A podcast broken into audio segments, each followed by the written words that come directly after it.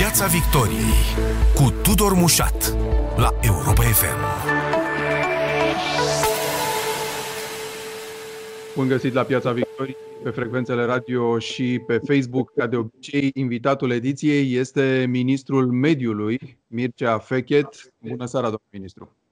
Bună seara! Da, aș vrea să pornim discuția noastră de la noile descinderi făcute astăzi uh, aproape de, de capitală. Destinația a fost astăzi Conțești, județul Dâmbovița, după ce zilele trecute a fost Sintești, uh, Ilfov, în căutare de arderi de deșeuri uh, ilegale. Ce descoperiți la astfel de descinderi? Este adevărat, așa cum am anunțat și acolo, continuăm uh, războiul împotriva arderilor ilegale de deșeuri. Nu o facem uh, de dragul de a o face. Sunt foarte multe probleme în România care au, uh, foarte multe județe care au astfel de problemă. Astăzi, așa este, am fost lângă Răcari, în satul Bălteni, din comuna Conțești, din județul Dâmbovița, au fost peste 200 de jandarmi și polițiști care ne-au asigurat spatele, ca să, să spun așa, uh, referindu-mă aici la colegii din Garda Națională de Mediu. Au fost 13 echipe care au, uh, au uh, intrat în toate curțile și în toate gospodăriile care deserveau astfel de activități. Urmărim cu precădere incendieri ilegale de deșeuri la fel cum urmărim și depozitări ilegale de deșeuri, pentru că nu ai ce să incendiezi dacă nu ai o activitate care generează astfel de poluanți și de care trebuie să scapi la un moment dat. Bun, domnule ministru, cât de mare e scara la care se ridică arderile astea făcute în diverse curți sau, eu știu, amenajări uh, din astea locale? Pentru că Există această teorie că vedem doar uh, părțile astea, cum să spun, uh, extrem de ușor de, de depistat. Niște oameni, niște săteni care ard tot felul de chestii, sigur că nu e în regulă, dar nu pare că ține loc de marii poluări din jurul capitalei cel puțin. Explicați-ne un pic. Dacă ne raportăm la suprafețele de teren unde Uh, unde se poate observa cu ochiul liber că acolo s-au incinerat deșeuri, vă pot spune că este un fenomen destul de mare. Vorbim hmm. despre mii de tone de deșeuri abandonate care fie au fost uh, incinerate, fie urmau să fie incinerate. Vorbim despre deșeuri periculoase și aici este foarte important să înțelegem uh, diferența dintre o incendiere de miriște, spre exemplu, care foarte mult fum și are un impact vizual, cel puțin, sau da. un disconfort olfactiv foarte puternic, dar atunci când incinerezi echipamente electrice, ceea ce am văzut astăzi la răcari, atunci când incinerezi cauciucuri, atunci când incinerezi uh, resturi din vehicule scoase din uz, vorbim deja despre substanțe periculoase care odată ajunse în atmosferă, ele pun cu siguranță în pericol sănătatea populației. Și atunci sunt două dimensiuni, una care este de volum și alta care este de specificitatea acelor incineratori cu care, a acelor incinerări cu care ne luptăm, pentru că nu de puține ori ajung în atmosferă poluanți foarte periculoși. Asta este marea noastră miză. Acolo e și o problemă socială, Acolo e și o problemă de exploatare de persoane uh, vulnerabile. Sunt multe probleme pe lângă cele de mediu pe care noi le sesizăm.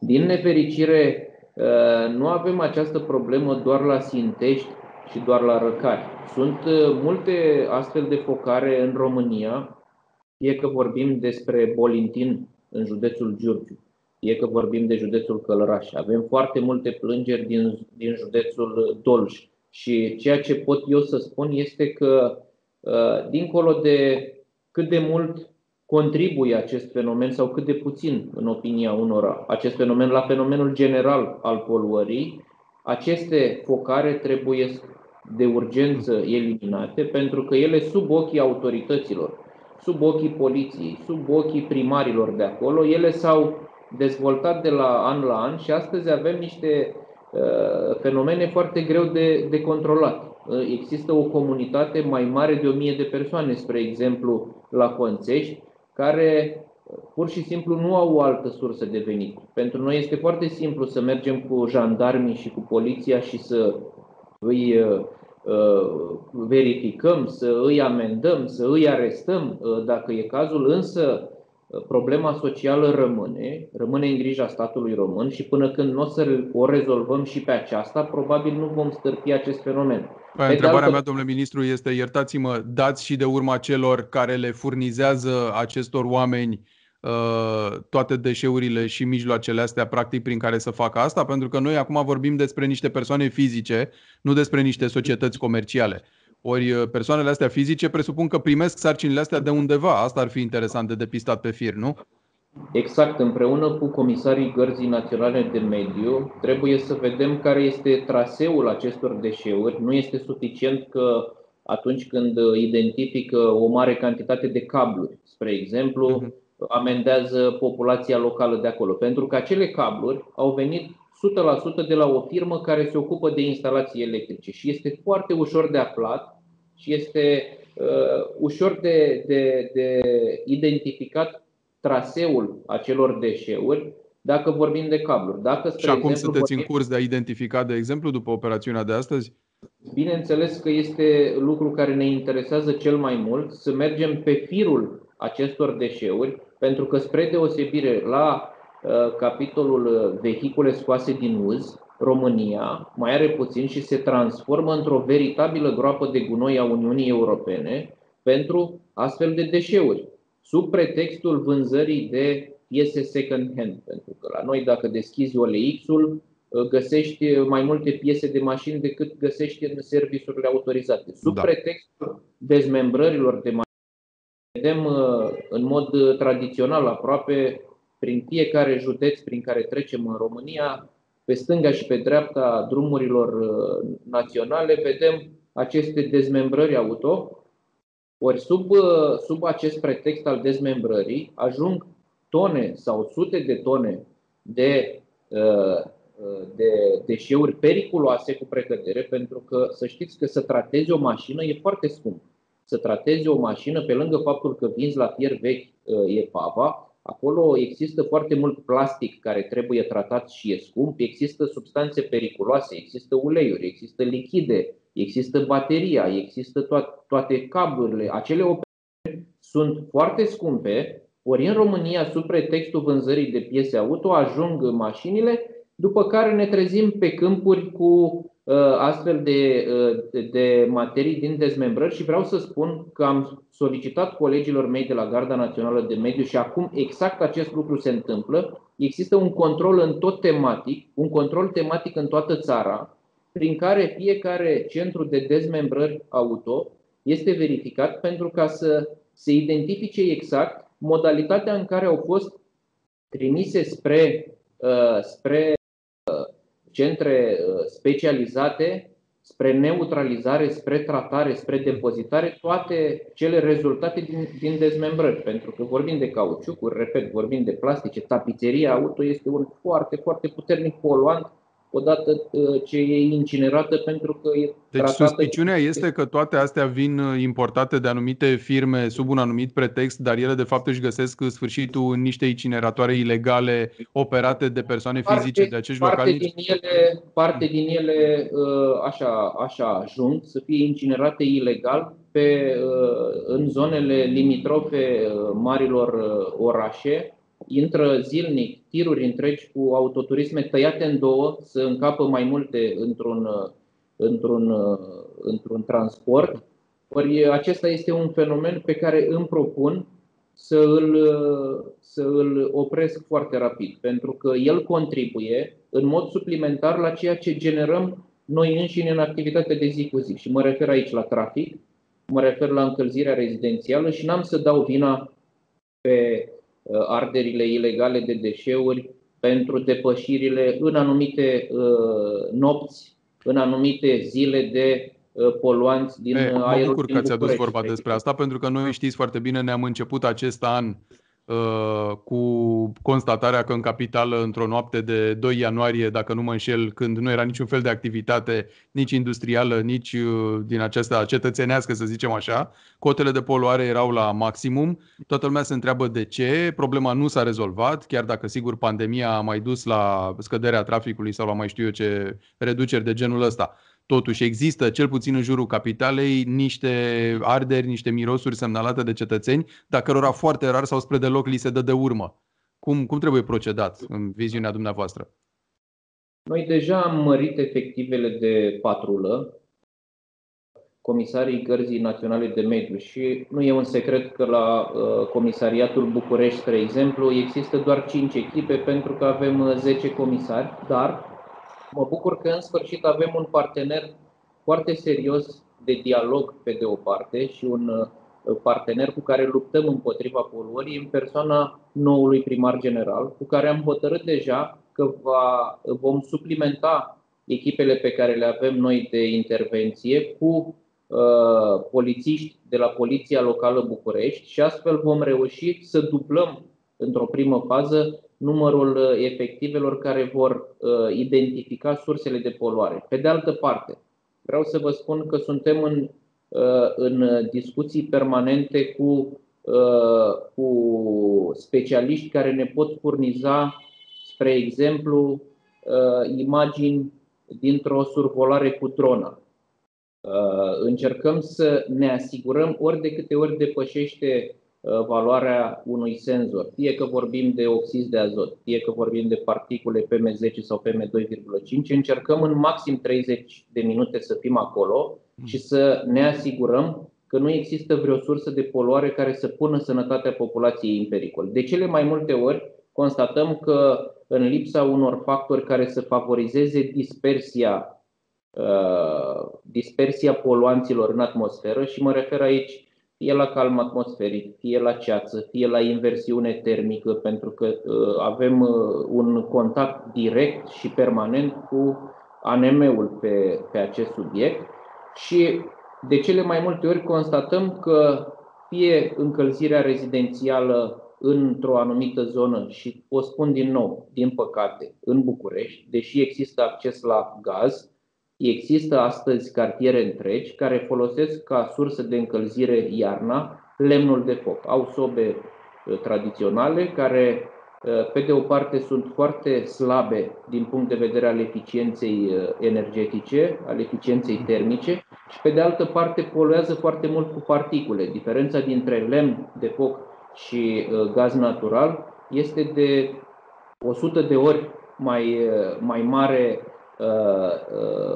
generarea de particule, spre exemplu, în cazul lemnului, spre deosebire de gaz natural. Ori va trebui foarte repede să luăm o decizie în sensul în care să putem veni în sprijinul populației, pentru că înțelegem foarte bine că nu e simplu să uh, îți dotezi casa cu o centrală pe gaz, cu calorifere, cu tot ce trebuie, dar acolo unde nu există încălzire centralizată, împreună cu Uh, colegii mei din minister și împreună cu Primăria Generală a Capitalei va trebui să identificăm rapid niște soluții prin care să putem să venim în sprijinul acelor oameni care decid să treacă de la încălzirea pe lemne la adică o, o formă de subvenție, mai... spuneți, de fapt, o formă de sprijin. Încerca să găsim o, o metodă de, de a-i determina, o metodă de sprijin, una pozitivă. Nu... Asta e valabil și pentru alte localități din țară, domnule ministru, pentru că, sigur, Bucureștiul pare așa un caz ciudat, având în vedere gradul de dezvoltare la care a ajuns,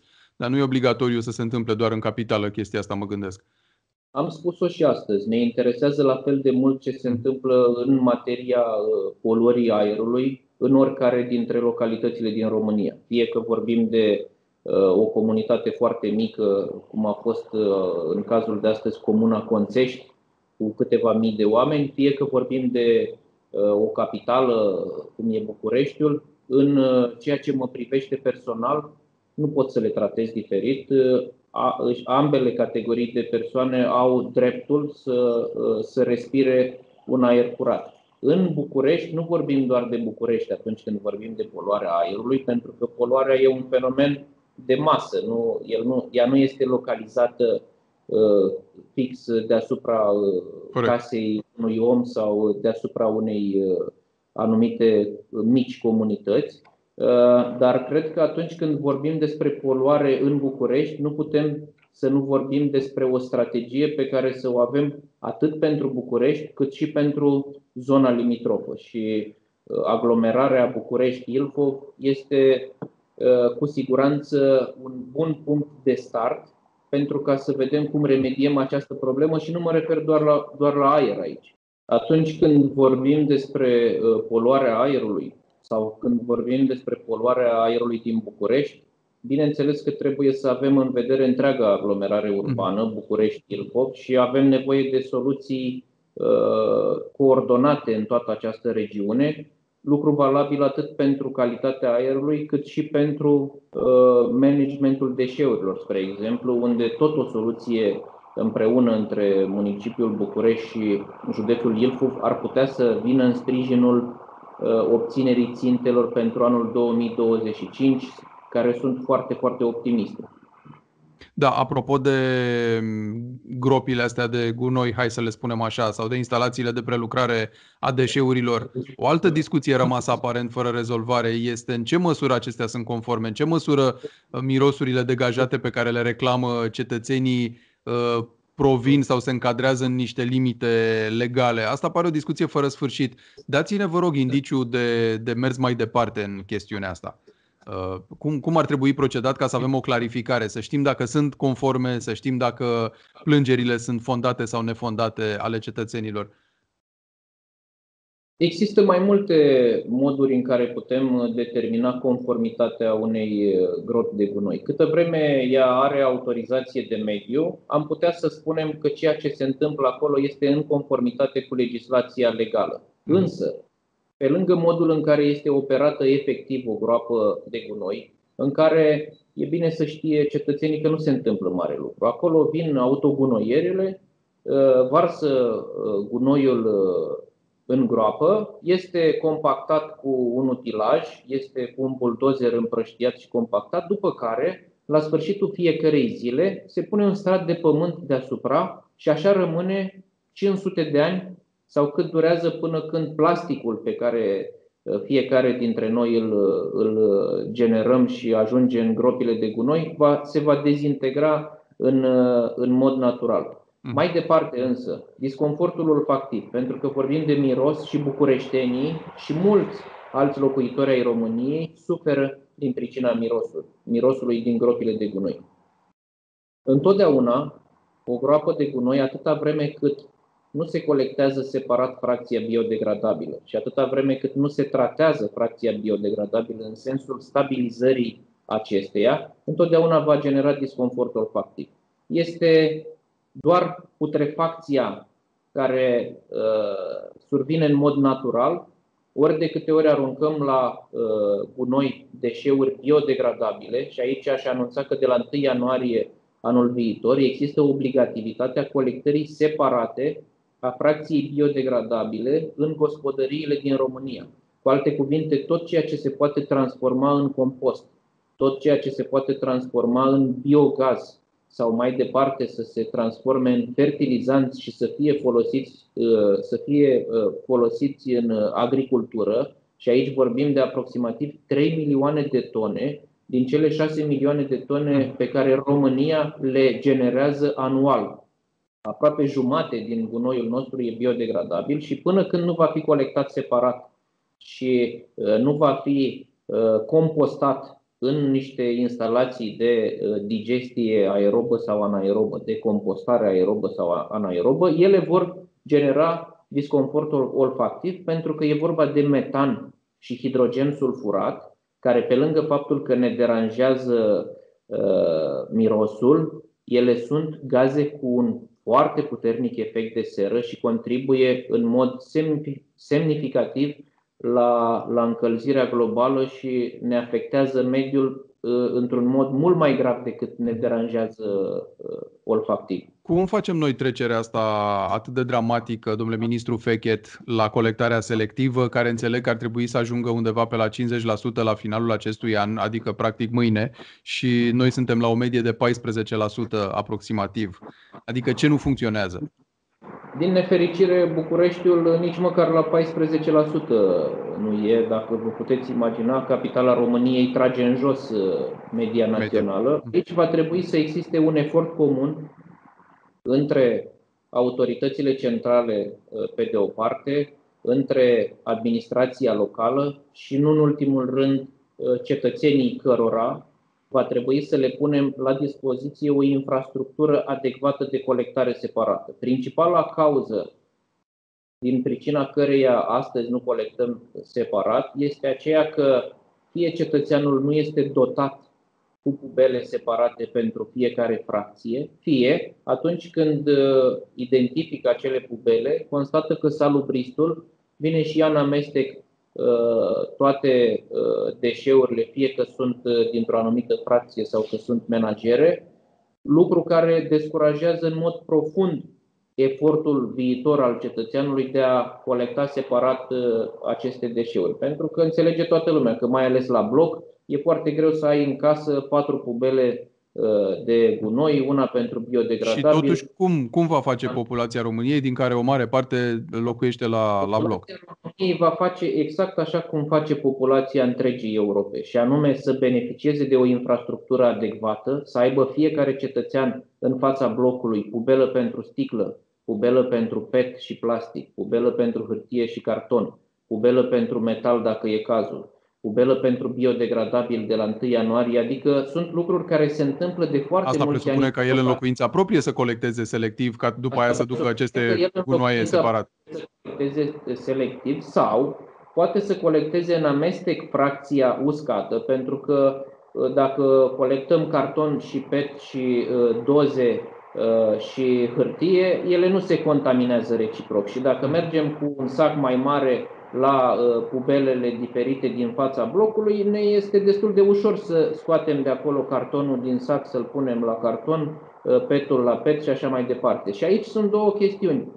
Uh, în primul rând, trebuie municipalitățile și primăriile în general să înțeleagă că nu se mai poate să țină contractele vechi de delegare a gestiunii de salubrizare, care, sunt, care nu respectă exigențele anului 2020 în, în care trăim și înțelegând totodată că va fi mai scump, pentru că e o problemă de costuri.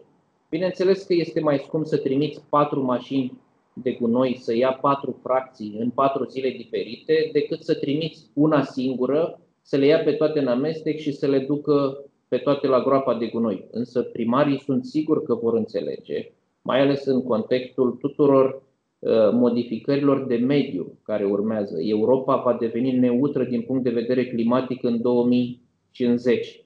Ne luptăm și facem niște eforturi formidabile pentru conservarea biodiversității din Uniunea, din Uniunea Europeană. Toată lumea va înțelege, și primarii, și guvernul, și cetățenii, și garda de mediu, și ONG-urile, și absolut toată lumea va înțelege că nu se mai poate să procedăm așa cum, cum procedăm astăzi și sunt foarte optimist, mai ales odată cu intrarea în vigoare a sistemului garanție uh, returnare, pe care îl vom uh, lansa uh, cel mai probabil în această săptămână, va fi acel sistem care se întâmplă în toate țările civilizate și prin care cetățeanul aduce la magazin înapoi sau la orice alt magazin recipientul de uh, apă, de răcoritoare, de bere, mă refer la sticle, doze Uh, și peturi, unde vor primi înapoi garanția ce le-a fost uh, reținută. E vorba de 50 de bani pentru fiecare sticlă și astfel ne vom transforma din țara gropilor de gunoi și deșeu, depozitelor ilegale de deșeuri în țara reciclării, pentru că 6 miliarde de recipiente anual, atât cât generează România din statisticile pe care le avem la Ministerul Mediului și care ajung astăzi cu precădere în gropile de gunoi, vor ajunge în fabrici de reciclare, unde nu vor genera doar un impact pozitiv asupra mediului, dar vor genera și locuri de muncă, și business uh, orizontal și creștere economică. E o resursă până la urmă pe care în loc să o îngropăm și să o lăsăm moștenire copiilor noștri, o vom folosi pentru a face alte resurse. E o revenire la o practică pe care unii dintre noi au mai apucat-o în uh, comunism. Da. Tocmai de asta eu vin cu perspectiva scepticului acum și întreb dacă suscită încredere genul ăsta de practică, dacă nu cumva România să-și asume să dea 50 de bani în plus pe un produs și să spună nu e treaba mea să-mi iau sticlele în spate și să mă duc cu ele la magazin. Poate unii o vor face cu siguranță, să nu eu plecăm de la premiza. Eu că și dacă cineva va arunca pe trotuar sau va pune la un coș de gunoi stradal și să știți că am văzut în foarte multe uh, locuri din Europa unde există un astfel de sistem, oamenii nici măcar nu aruncă la coșul uh, uh, de gunoi stradal, ci pun lângă, mm. pentru că ei știu că va veni cu siguranță o altă persoană, pentru care 50 de bani s-ar putea să însemne o Corect. sumă suficient de mare cât să ia acel recipient și să-l ducă la un supermarket mm. sau în altă parte și să-l bage într-un aparat de Uh, colectare automată și să primească banii. Deci eu cred că românii uh, nu doar din rațiuni economice, pentru că 50 de bani nu e o, o sumă uh, cine știe cât de mare, dar eu cred că românii atunci când vor ști că spre deosebire de ceea ce se întâmplă astăzi, adică ei nu au încredere în traseul reciclabilului către o fabrică de reciclare, dar când vor fi siguri și acolo nu va mai exista niciun dubiu, pentru că ăla, acela va fi un reciclabil curat, foarte scump, de calitate înaltă, care va ajunge direct la, la procesatorii și la reciclatorii de astfel de materiale. Ori când românii vor ști că vor proteja mediul, atunci când vor returna la magazin recipientul, sunt convins, sunt convins că vor participa în mod activ la, la acest demers. Aș vrea să vorbim, domnule ministru, și despre tăierile ilegale de, de păduri. Nu avem încă acel DNA al pădurilor. Era suscitat și dispute între partide alminteri aliate pe alte principii în uh, Parlament. Um, cum suntem aici în condițiile în care ONG-urile reclamă tăieri masive, iar, din păcate, instituțiile statului reușesc să descopere prea puțin și să pedepsească prea puțin? Este un fenomen care ne îngrijorează și pe noi la Minister uh, profund. Este prioritatea zero a Ministerului Mediului, Apelor și Pădurilor astăzi combaterea tăierilor uh, ilegale de păduri. Aș vrea să anunț că în sfârșit avem sumalul gata. Este vorba despre acel sistem electronic prin care peste 100.000 de utilizatori și peste 100.000 de procesatori, transportatori de masă lemnoasă din România vor încărca date în timp real, astfel încât să putem să știm în orice secundă, orice transport de lemne din România, dacă se face cu respectarea legii sau nu. Se vor încărca în acest sistem fotografii, minim 4 pentru fiecare transport de, de lemn, vor fi camioanele monitorizate GPS și vom ști în fiecare clipă dacă un transport de lemne plecat din punctul A în punctul B nu cumva uh, are uh, lemn mai mult decât uh, este în avizul de transport, dacă nu cumva face un transport multiplu, lucru care se întâmplă și astăzi, oamenii verifică și văd că are un aviz de transport de dimineață emis, dar poate că a făcut trei astfel de drumuri până când să-l verificăm. Deci toate Uh, toate uh, neajunsurile și toate metodele prin care se fură lemnul până la urmă au stat la baza creionării acestui nou sistem, Sumal 2, care de la 1 noiembrie a intrat în vigoare printr-o hotărâre de guvern. În acest moment, Sumal 2 este populat cu bazele de date din vechiul Sumal pe de o parte, pe de altă parte se încarcă masiv informații despre fiecare amenajament silvic Uh, din România. Sunt milioane de informații care se încarcă manual și uh, până la data de 30 ianuarie, acest nou sistem va rămâne singurul în vigoare. Astăzi el funcționează în paralel cu, cu vechiul Sumal și acest sistem va rămâne singurul în, în vigoare și va, în sfârșit, va, va răspunde uh, tuturor acestor uh, exigențe și tuturor acestor probleme pe care le avem, pentru că furtul de lemn este încă o problemă cu care ne confruntăm în România.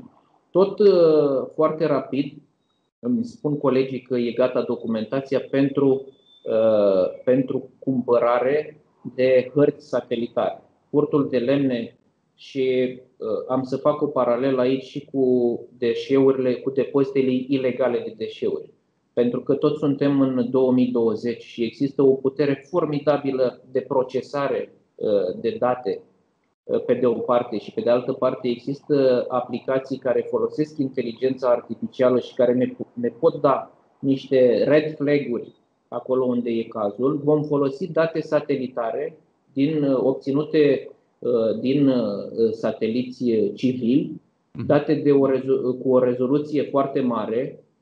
Trebuie să înțelegem că vorbim despre 6 milioane de, de hectare de pădure care vor fi scanate la un interval regulat de către sateliți. Aceste date vor fi procesate de către uh, niște calculatoare foarte puternice și prin suprapunere vom putea să avem avertizări acolo unde dispare lemnul pentru ca să putem interoga în timp real sumarul și să aflăm dacă volumul estimat de lemn, cât putem vedea din satelit, bate cu actele de punere în valoare sau cu avizele de transport ce au fost eliberate din acel punct cu coordonatele GPS specifice, pentru că în situația în care constatăm că nu se întâmplă așa, sistemul să genereze în mod automat o alertă și foarte repede garda forestieră împreună cu alte instituții ale statului român să descindă și să verifice la fața locului acele Uh, situații. Este o chestiune revoluționară, aș putea o numi, este cerută de uh, activiștii de mediu și acolo, uh, în această situație, rezonăm complet cu toate ONG-urile de mediu care solicită să oprim și să prevenim tăierile ilegale de pădure. Suntem de aceeași parte a baricadei și cu cetățenii care solicită acest lucru și cu ONG-urile și cu absolut toată lumea, nu există niciun dubiu aici. Este prioritatea zero pentru Ministerul Mediului, Apelor și Pădurilor și eu vă promit că ne vom ocupa foarte serios de acest uh, fenomen și vom observa și, uh, și uh, primele rezultate foarte repede. Ministrul Mediului Mircea Fechet, vă mulțumesc foarte mult.